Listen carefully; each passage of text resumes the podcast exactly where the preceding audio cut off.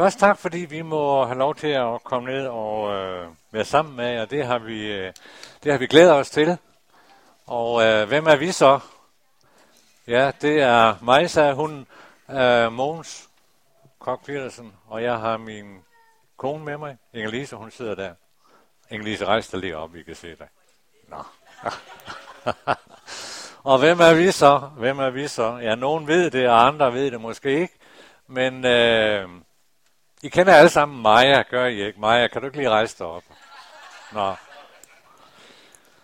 Det er altså Majas mormor og morfar. Jettes mor og far. Ja. Så er den sat på plads.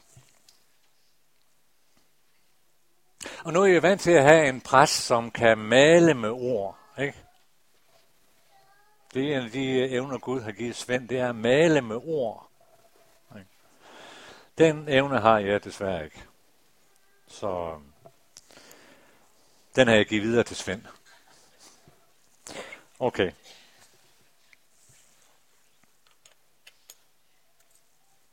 Skal vi øh, bede sammen?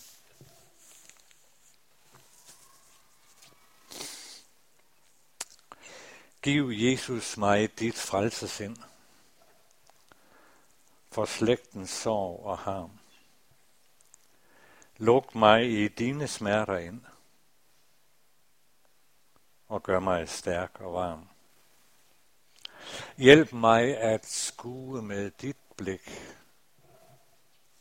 hvert folk, hvert menneske, som liv og grænser fik og bære verdens nød og skam med blikket vendt mod dig, Guds lam, til døden tro,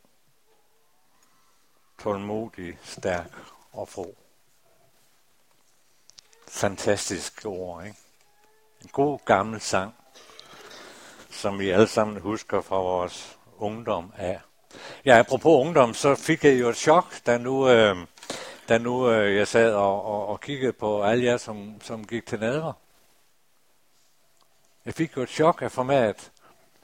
Fandt lige pludselig ud af, tror jeg, at Inge-Lise og jeg er alles præsidenter i den her forsamling.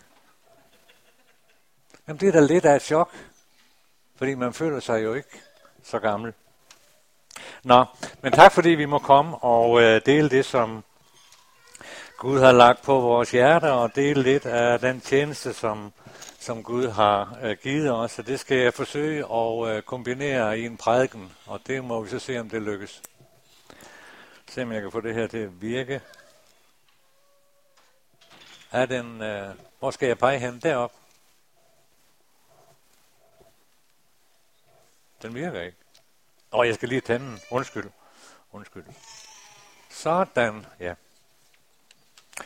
Vi skal være sammen om nogle tanker om øh, fra 2. Korinther, kapitel 2, vers 14 og 15, hvor der står, Men Gud være lovet, han, som altid tager os med i Kristi triumftog, og bruger os til at sprede det gode budskab om ham som velduftende duft.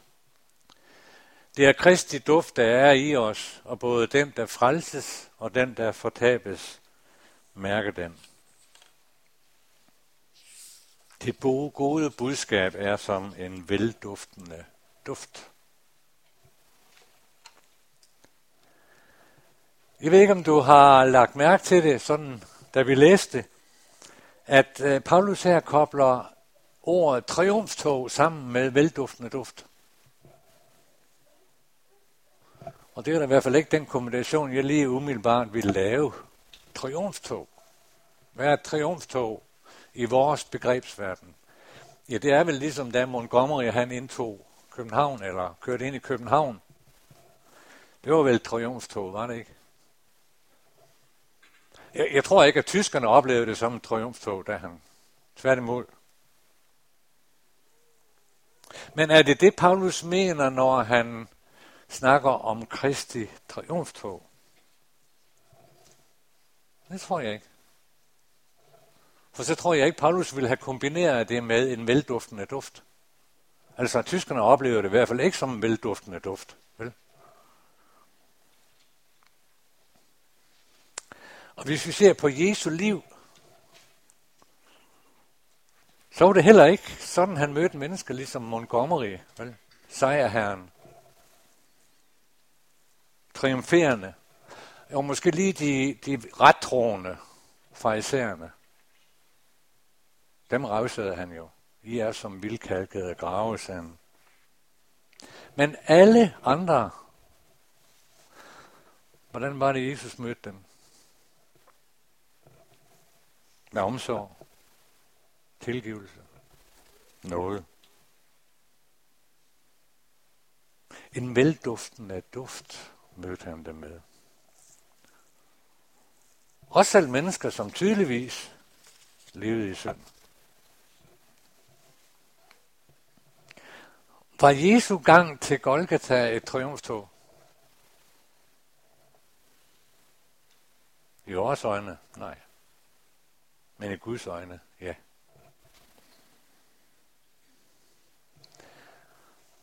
Og igen ser vi, når vi dykker ned i Bibelen, at Guds logik vender stik modsat vores logik og verdens logik.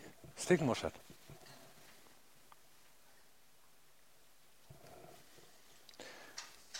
Eskær, som er den tjeneste, Gud har sat os ind i.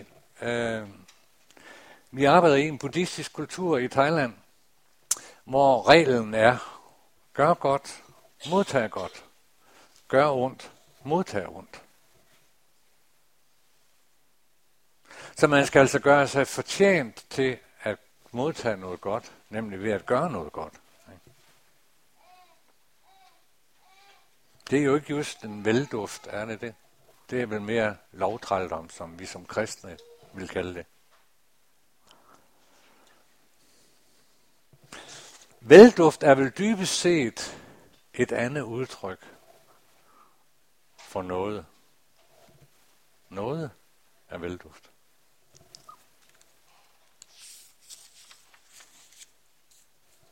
Og begrebet noget er næsten umuligt for en thailander. Jeg vil også for os at, at begribe og tage imod. En thailander er jo opdraget med det her, gør godt, modtag godt, gør ondt, modtag ondt. Så begrebet noget, den, den, den kan de slet ikke, næsten ikke fatte. Men vi behøver vel ikke gå så, meget, så langt som til Thailand. Vi kan vel bare blive her i Danmark. Hvad det vil sige, du skal yde, før du kan nyde. Er det ikke det, vi siger? Da vi i starten boede i Thailand, der i, øh, hvad var det egentlig, det er mange år siden, 94, ja det er rigtigt, ja. Øhm, så undrede det os, hvorfor vi sådan ved alle de der buddhistiske templer, vi kom forbi, så så vi sådan nogle, nogle gadesælgere der. Og de sad med en masse små øh, flettede bambusburer, sådan af forskellige størrelser. Og der var der små fugle indeni. i. Et bur med tre fugle, og et med syv fugle, og et med ti fugle, og et med 20 fugle måske. Og dem sagde de så solgt. Og det gik et stykke tid, før vi fandt ud af, hvad hele ideen bag ved det her var. Jamen, ideen var jo, gør noget godt. Det vil sige, køb et bur og slip fuglene fri. Så kan du forvente at modtage noget godt. Det var en nem måde at regulere det på, ikke? Så størrelsen af bur afhænger af, hvor stor en skiderik man har været, undskyld udtrykket. Ikke? Ja. Og øh, på det skilt, han, han sidder med ham der, der står der, hvis du giver disse fugle deres frihed, så vil du have good luck, altså held, og glæde i dit liv for altid. Pris 90 bat eller 16 kroner. Og disse sælgere lykker af held, de gjorde gode forretninger. Det sjove det var, at mange af de fugle, de var altså opdraget til, at de kom tilbage til dem, så satte dem ind i en nyt bur igen, og så kunne de sælge dem gang mere. Men dybest set, kan venner, det er vel den vej, vi som samfund bevæger os i.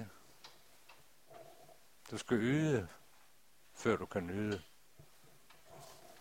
Nu skal vi ikke ind i en, en politisk debat her, men jeg konstaterer bare, at noget forsvinder mere og mere ud af vores samfund, og dermed også ud fra vores tankesæt. Paulus siger, at vi er som en duft, en vellugt. Uh, mange af de engelske versioner, de bruger udtrykket fragrance, eller sweet perfume. Noget godt. Man kan jo stille sig selv spørgsmålet efter, kan man se en velduft? Kan man det? Hvornår registrerer man en velduft? Det gør man vel dybest set, når den ikke er til stede. Så registrerer man, at den ikke er der. Jeg, jeg ved, nu ved jeg, at nogle af jer kommer fra Luthers Mission, jeg ved ikke, jeg kommer fra Indre Mission. Jeg kan huske op i Nordjylland i Drønlund Missionshus, der for mange, mange år siden, da jeg var en dreng, øh, der havde vi jo mange landmænd. Og landmænd havde jo den evne, i hvert fald i Nordjylland, at lige inden de skulle til møde i missionshuset, skulle de lige se, hvordan grisen de havde. Okay. Og hvordan var det lugtede, når de så kom ind i missionshuset? Hva? Kender I det? Ja, kan I huske det? Ja. En velduft, den kan vi ikke se, vi kan ikke tage at føle på den, vel? Vi kan bare registrere, når den ikke er til stede. Og hvad betyder det? Ja, det betyder, at hvis mennesker skal opleve denne velduft, så er vi, du og jeg, nødt til at bevæge os derud, hvor velduften ikke eksisterer. Fik du den? Hvis mennesker skal opleve Kristi velduft, som Paulus siger, er i os, så har vi lige konstateret, at en velduft først registreres, når den ikke er til stede. Det betyder altså, at hvis mennesker skal opleve Kristi velduft, så må vi bevæge os derud, hvor velduften ikke er.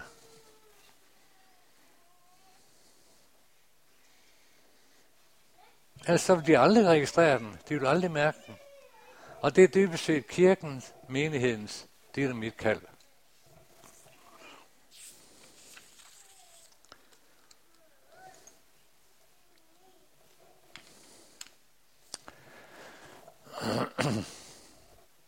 Paulus siger, Gud bruger os til at sprede viden om ham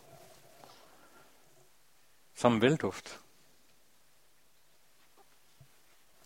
Evangeliet er som en velduftende duft. En channel nummer 5, eller hvad nu det hedder. Ikke?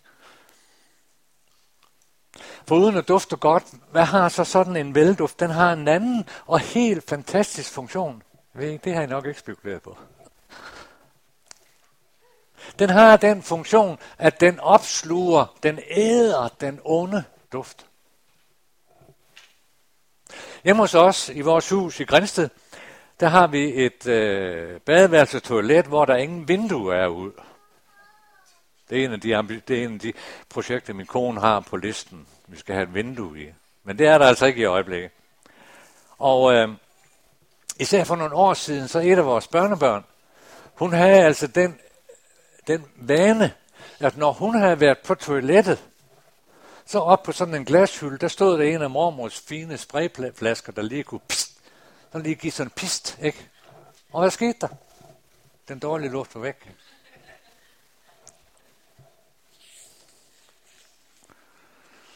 Det gode budskab, som Paulus taler om, er altså som en velduft, som æder den dårlige duft.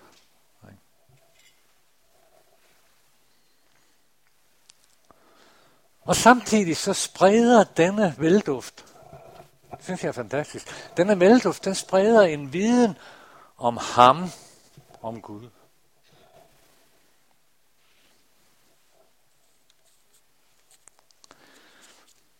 Det betyder altså, at du og jeg som kristne, som menighed, vi er ikke sat i denne verden til at fordømme mennesker og slå dem i hovedet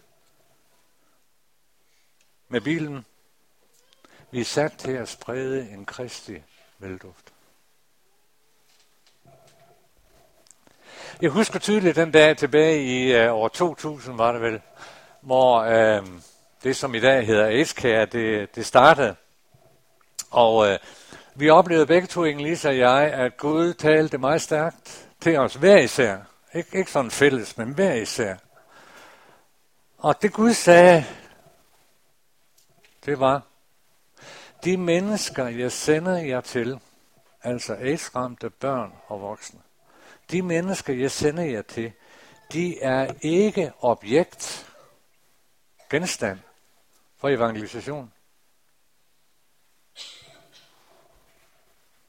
De er genstand, objekt for min kærlighed.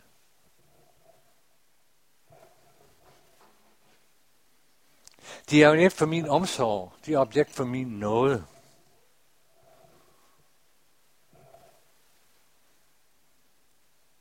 Og mange af vores missionærkollegaer, de, øh, de kigger altså noget skeptisk på os, fordi, øh, jamen, øh, evangeliserer I ikke? Nej, det gør vi ikke. Jamen, underviser I ikke i Bibelen? Nej, det gør vi heller ikke. Og de var, de var meget skeptiske. De var meget skeptiske der i starten. Hvilket sandsynligvis er meget forståeligt. I dag, 13 år senere, der øh, kigger de samme missionærer med stor undren på, hvad det er, Gud gør. Igennem Eska. Og jeg tror, at hemmeligheden i det her er ganske, ganske enkel. Hvis mennesket og mennesker bliver objekter eller genstand for evangelisation, så er det i udgangspunktet mig, der evangeliserer dem. Men hvis et menneske bliver objekt eller genstand for Guds kærlighed, omsorg og noget, så er udgangspunktet den person, vi forsøger at dele kærlighed og noget og omsorg med.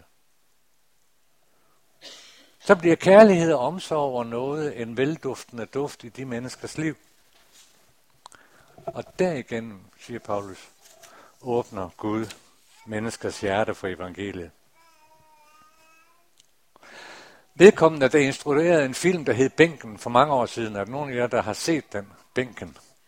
Det var, det var en film om alkoholikere i, i København, øh, ned omkring en bænk. Jeg har ikke selv set den. Men jeg læste et interview på et tidspunkt, og han sagde noget, som han brændt sig ind i min, min, min, min bevidsthed. Han sagde, instruktøren, jeg kan kun kommunikere eller tale med menneske, med et menneske, hvis det sker i øjenhøjde. Også selvom mennesket ligger ned. Jeg kan kun kommunikere eller tale med et menneske, hvis jeg er i øjenhøjde, også selvom mennesket ligger ned. For mig er det en anden måde at definere begrebet noget på.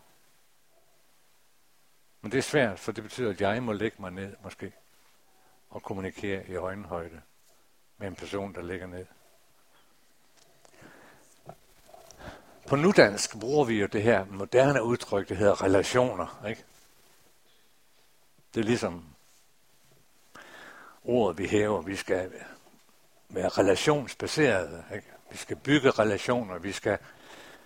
Og dybest set, så øhm, en gang imellem, så spørger jeg mig efter, jamen, forstår vi dybest set, hvad, hvad, hvad det udtryk indebærer? Jamen, vi må nok hellere bruge det, fordi det er moderne. Jeg kan bedre bruge Paulus' udtryk end Kristi velduft.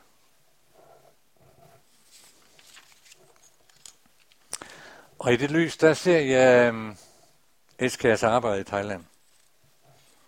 At være en Kristi velduft midt i alt det onde. Vi siger i vores øh, øh, missions- og visionsbrosyre, at det er vores mission at møde mennesker med AIDS, med Jesu kærlighed og som ven, uden fordømmelse eller krav. Vi ønsker at være Guds kærlige hånd, der rækker ud med kærlighed, omsorg, tilgivelse og noget. Vi vil være en kristig vellugt. Midt i lugten er alt det onde, som vores tjeneste indebærer, og som vores medarbejdere befinder sig i. der vil vi være denne vellugt, som æder det onde.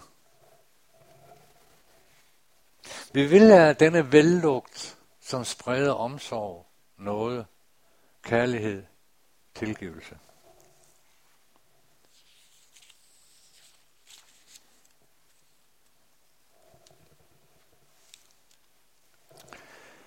Det, som for 13 år siden startede med at øh, hjælpe to AIDS-ramte børn, har ved Guds velsignelse i dag udviklet sig til et arbejde, som er vidt forgrenet. I, i øh, 2013 kom vi op på 152 børn og voksne, vi hjælper. Arbejder fem forskellige steder i det nordlige Thailand – vi arbejder en lille smule ind i Burma, også heroppe i Sandstaten. Og så har vi en, et arbejde, som kører på tværs, som fokuserer på undervisning om AIDS på skoler og i kirker osv. Vi har ingen børnehjem overhovedet. Vi arbejder udelukkende ude i landsbyerne og ude i øh, hjemmene. Der, hvor der er størst chance for, at velduften registreres. For det er der, det onde er.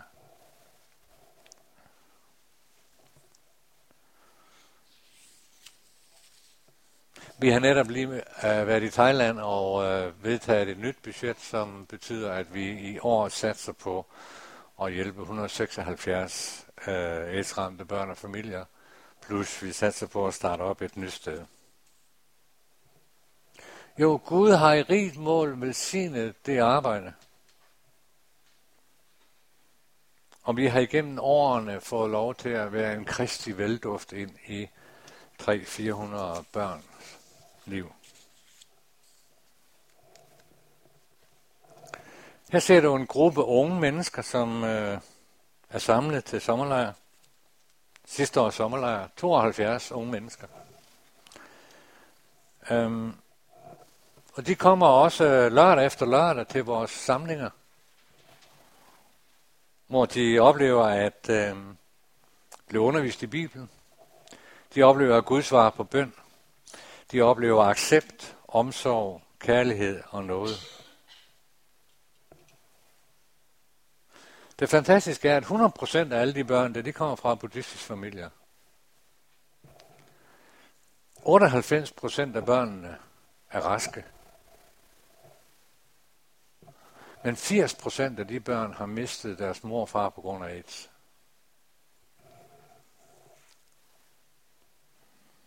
Vi forsøger at møde dem med øh, konkret økonomisk hjælp på forskellige områder. Vi stiller ingen krav om, at de skal deltage i vores samlinger. Det vil altså være meget naturligt i en thailandsk natur, øh, eller kultur, hvor vi har gør godt, modtager godt. Ikke? Så du skal altså gøre dig fortjent for at modtage en hjælp fra Edskær, nemlig ved at møde op.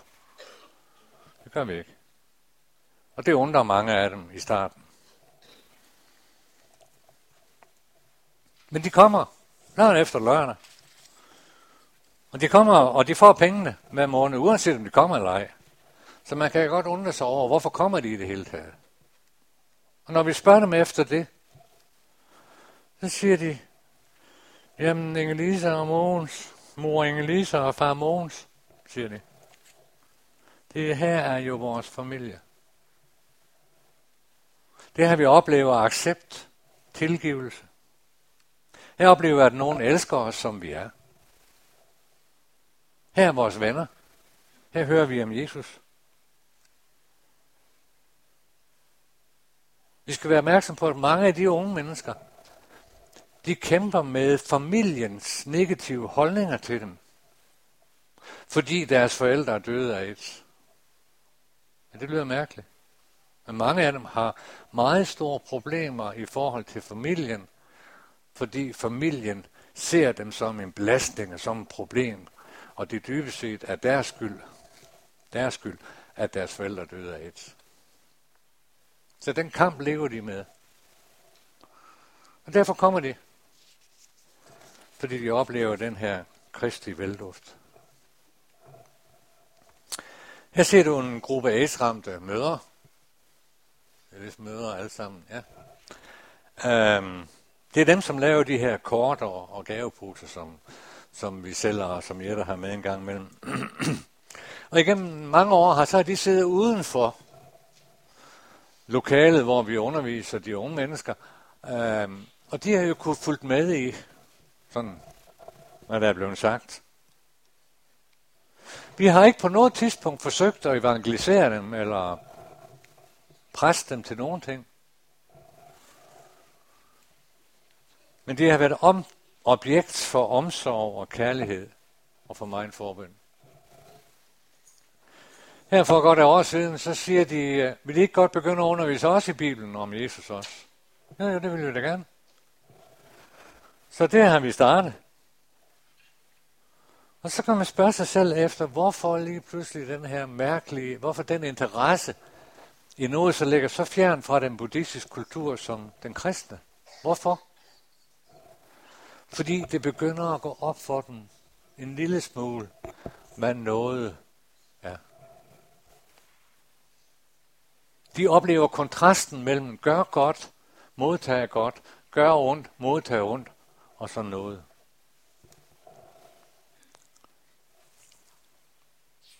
Og vi oplever mere og mere, at denne velduft, som noget er, drejer mennesker, kalder mennesker.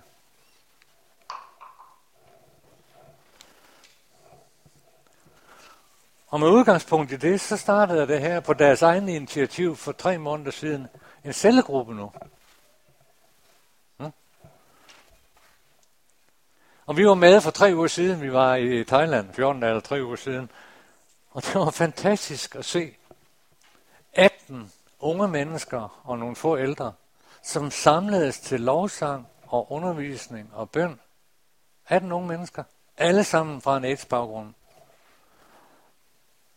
Og da vi bagefter skulle spise, så kom der yderligere 15 unge fra Eskær. Plus de havde taget nogle af deres kammerater med.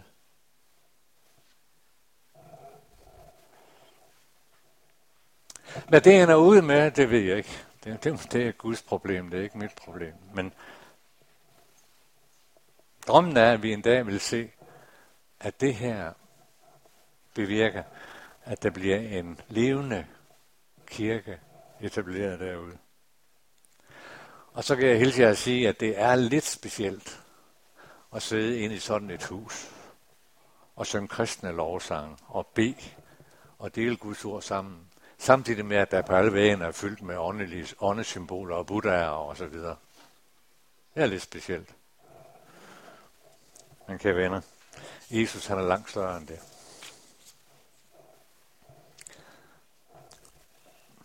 Lad mig prøve at tage jer med ind i nogle få af de børns liv og se på, hvad denne velduft har betydet i de, de børns liv. I efteråret 2000, altså lige efter vi var startet, eller lige omkring der, hvor Elska startede, så stødte vi på øh, den familie, en mor, som sidder der, en bedstemor, som sidder derovre, og så vores projektleder, som sidder der. Der var to børn, en dreng på fire år, der hed Guy, og så en pige på 10 år, der hed Gøj. Og de boede ned ad en lukket vej, og øh, hvor alle husene sådan på vejen, det var familie, onkler, tanter, bedsteforældre osv. Faren, altså manden til konen der, han var død af AIDS for cirka et år siden. Hun havde været ene om at passe den mand de sidste stykke tid, han, han øh, levede. Familien havde vendt ryggen til dem. Øh, de ville ikke spise sammen med dem. De ville ikke hjælpe dem på nogen områder. Så hun har været ene, hun har været nødt til at sælge alt, hvad hun ejede her for. For hun kunne jo ikke arbejde, fordi hun skulle passe den dødssyge mand. Og øh, alt, huset var fuldstændig ribbet. Og til begravelsen, der kom der slangen fra familien. Og vi hørte om den her lille families situation, fordi den øh, lægen på den lokale klinik havde hørt og kendt dem, og så kontaktede hun AIDS-care og spurgte, om der var noget, vi kunne gøre for at hjælpe. Og moren der var desperat. Og hun sagde det sådan. en mor med en dreng på fire år og en pige på 10 år. Og I er alle sammen, mange af jer I møder. Ikke? Og ved I, hvad hun sagde? Hun sagde, jeg tror, jeg køber noget rottegift. Og så giver jeg børnene det. Og så begår jeg selvmord bagefter. Så er der over. Det var den situation, hun sagde. Vi øh, fik hende overbevist om, at det i hvert fald, før hun gjorde noget, så var det en god idé at få børnene testet, om de var HIV-positive eller ej. Men det har hun ikke penge til, så jamen, det er ikke noget problem, det betaler vi. Så vi fik børnene testet, og det var negativt. Og lidt pludselig var der noget for den her mor at kæmpe for og leve for. Og ganske langsomt, så fik vi også øh, bedsteforældrene, især bedstemoren fik vi øh, godt tag i og fik snakket med, og hun begyndte langsomt at ændre holdning. Og øh, bedsteforældrene begyndte så at tage sig af børnene, de to børn, som sidder der, når moren var på arbejde. Moren, som sidder derovre, skulle jo forsøge at finde noget arbejde, så hun kunne tjene penge. Og øh, samtidig kom de to børn ind i øh, vores øh, skoleprogram, som støtter øh, skolegang økonomisk. Cirka tre år senere så øh, døde moren desværre. Men nu var der gået så lang tid, at bedsteforældrene uden problemer trådte ind og overtog forsørgerrollen af de to børn. De havde lidt jord, hvor de kunne dyrke nogle grøntsager, som de så solgte på øh, markedet. Men det var lidt en barsk øh, situation. Øh, lige pludselig i en forholdsvis høj alder og blev forsørger for to børnebørn. Altså kære venner, det kan I slet ikke tale med om. Men børnebørn er vi underlige. Vi ved det. Vi har ni af dem. Vi er underlige, men hold fast, man. Det er skønt at komme af med dem igen. Nej. Det kunne den bedste mor ikke sige.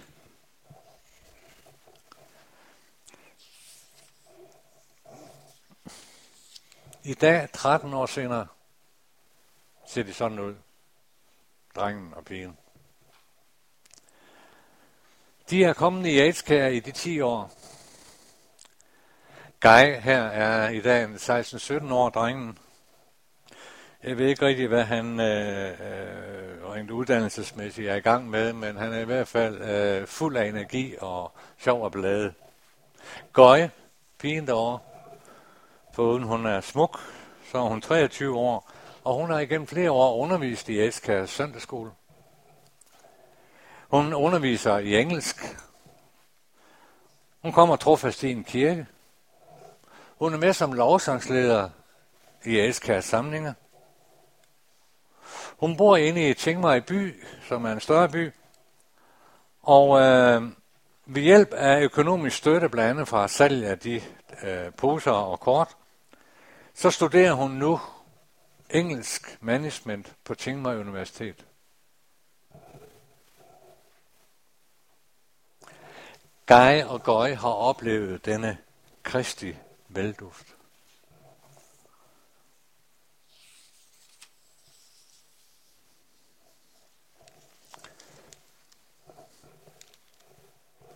Men hvor der er børn, der er der jo også voksne. Nu skal jeg da snart til at slutte. Hvor lang tid har jeg været i gang, Niels? Har du styr på det? Nej, det har jeg ikke. Nå.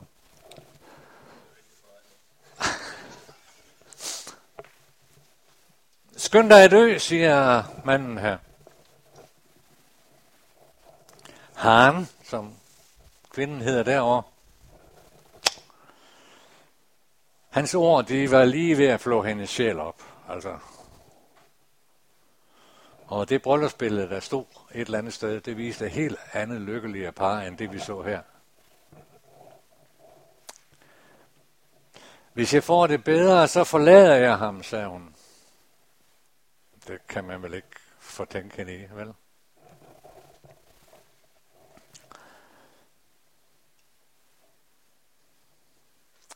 Det er taget for cirka et år siden, det billede der. Der var hun altså tæt på at dø. Jeg kan godt se, at hun har det i hvert fald ikke godt, vel? De to er fra Sam, folket.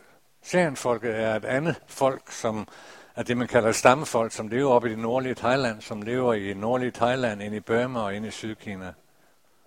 De har ikke deres egen land, har deres egen sprog, er virkelig buddhister af format.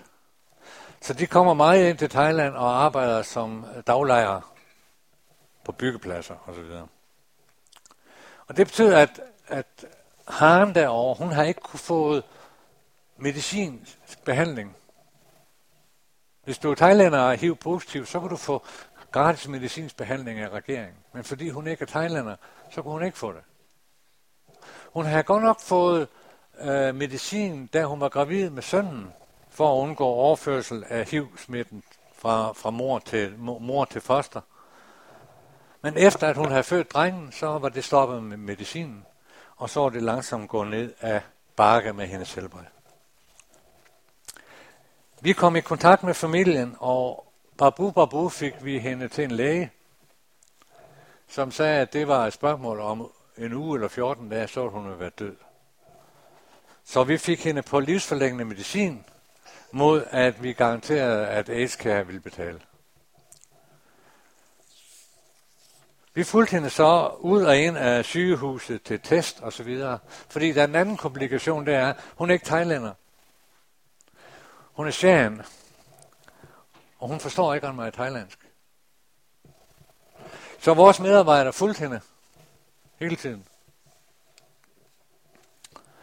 Og der er en mange sjove historier, men dem skal jeg ikke trætte jer med. Så vi var med hele vejen, hjalp hende, bad for hende osv. Og lige pludselig så begyndte hendes liv at vende. Det er den samme dame.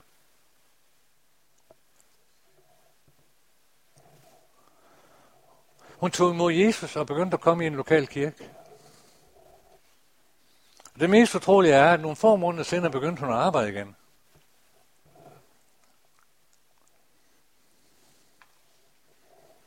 Vi er en kristig vellugt. Desværre har hun i øjeblikket vendt Jesus ryggen og er gået tilbage til sin egen kultur. Vi følger hende stadig. Vi besøger hende stadig hver måned. Vi betaler stadigvæk penge til hendes medicin. Så når jeg kommer til at tænke på det, billede for hende.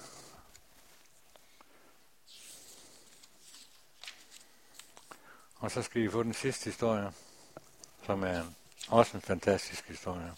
Af dem har vi mange af. Guang, som pigen hedder. Hendes far døde af AIDS, før hun blev født. Og da Guang var 10 år gammel, døde moren også. Og så var der kun bedstemoren tilbage.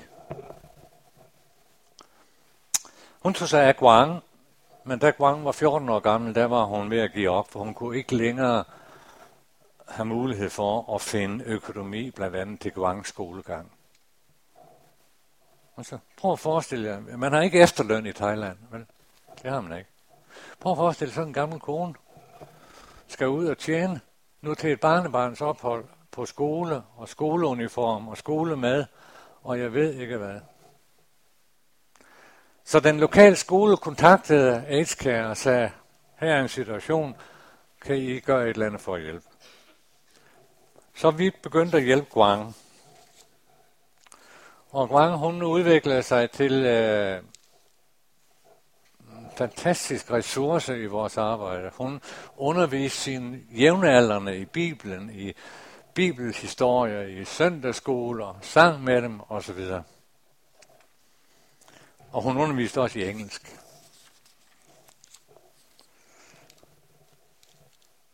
I dag er Guang 23 år. Hun er blevet en kristen. Hun kommer i en lokal kirke. Hun har lige afsluttet sin uddannelse på Tingmøj Universitet. Hun har fået et arbejde, og hun er nu i stand til at forsørge sin gamle bedstemor. Guang siger selv, uden AIDS-care ville det ikke have været muligt. Jeg har ikke bare fået økonomisk hjælp til min skolegang og uddannelse. Jeg har også fået et nyt liv, en ny familie i Edskær, og så har jeg lært Jesus at kende. Jeg ved ikke, hvordan jeg skal kunne takke alle dem, som har været med til at gøre det muligt for mig. Og i søndags, sidste søndag, havde Inge-Lise og jeg en fantastisk oplevelse. Vi sad ude i lufthavnen og var på vej hjem til Danmark. Så kom Guang farne. Hun har fundet os. Og ved I hvad? Mor Mogens, mor Inge-Lise og far Mogens skulle altså se hende i det skrud, hun skulle have på i torsdags, når hun skulle have overragt sit eksamensbevis af den thailandske prinsesse. Fantastisk.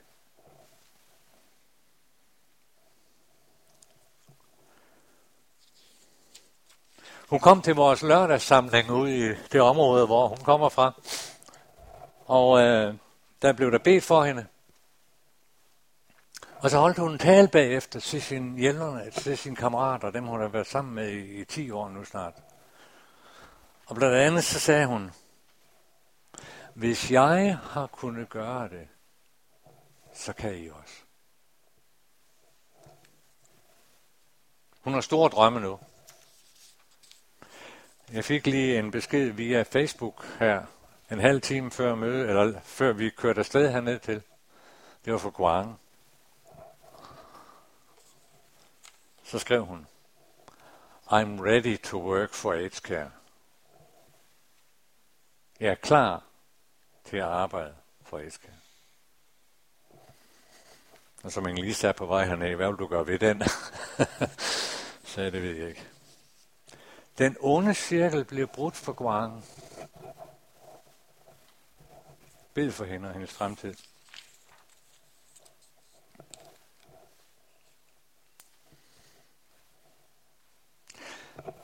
Det er vores vision, at relationen mellem Gud og de aidsramte må reetableres. At mennesker må opleve det fuldbragte værk, også gælder i deres liv og situation. At de må opleve denne kristi velduft.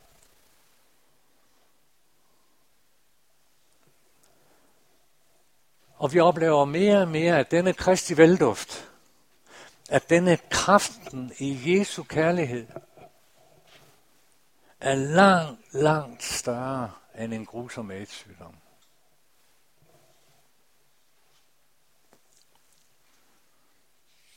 Og så begynder det med Kristi triumftog for mig og for mening. Vi oplever, at han tager os med i Kristi triumftog, som spreder det der livsforvandlende budskab, som velduften af duft. Og nu begynder vi at se det bryde igennem. Igennem 10 år har vi da haft vores tvivl om nu, det er den rigtige måde at gøre det på. Selvfølgelig har vi det. I 2013 fik vi lov til at døbe seks.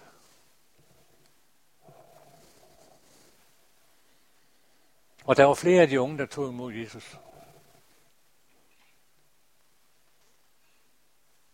AIDS er en sygdom, ja.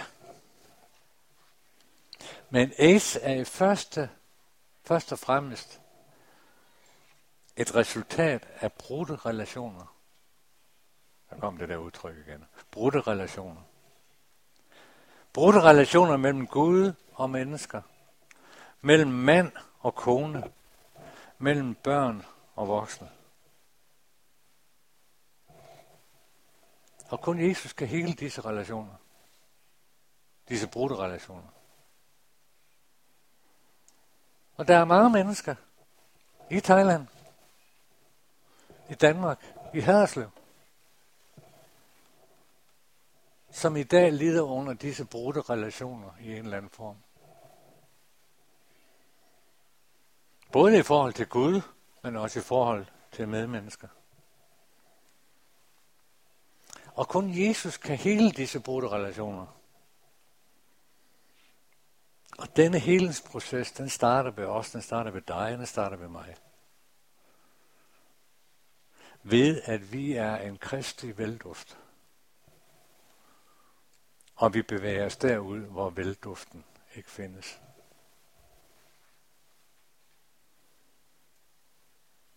Spørgsmålet er, vil du og jeg være denne kristi velduft? Jeg tror, der er mange mennesker i Herreslev, som har desperat brug for at opleve denne kristi velduft.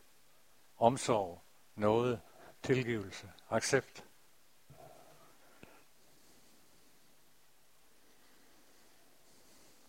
Vil du og jeg være i øjenhøjde med mennesker, også selvom de ligger ned? Så er det min fulde overbevisning, at vi vil få lov til at opleve, at markerne er hvide til høst. Jeg ved ikke, jeg ved ikke hvor Gud vil øh, bruge dig. Jeg ved ikke, øh, hvilke mennesker du skal være en velduft for. Der er kun én ting, jeg ved, det er, at Gud ønsker, at du skal være en velduft i nogle menneskers liv. Og Gud vil sige øh, dig og menigheden her til at være en velduft her, hvor I befinder jer.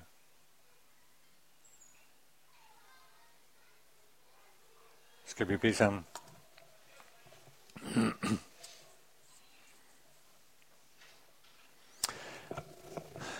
Herre Jesus, så ved vi, at en dag så får mit øje et herligt syn at se. Når det mod verdens aften går, når endt er lyst og ved. Guds rige står i stråleskud. Kristhentet har sin dyrebrud. Er alle stammer fra hver egen. Fra Thailand, fra Haderslev. Med hver sin sejrskrans som tegn i jubelkor. De priser Herren stor. Amen.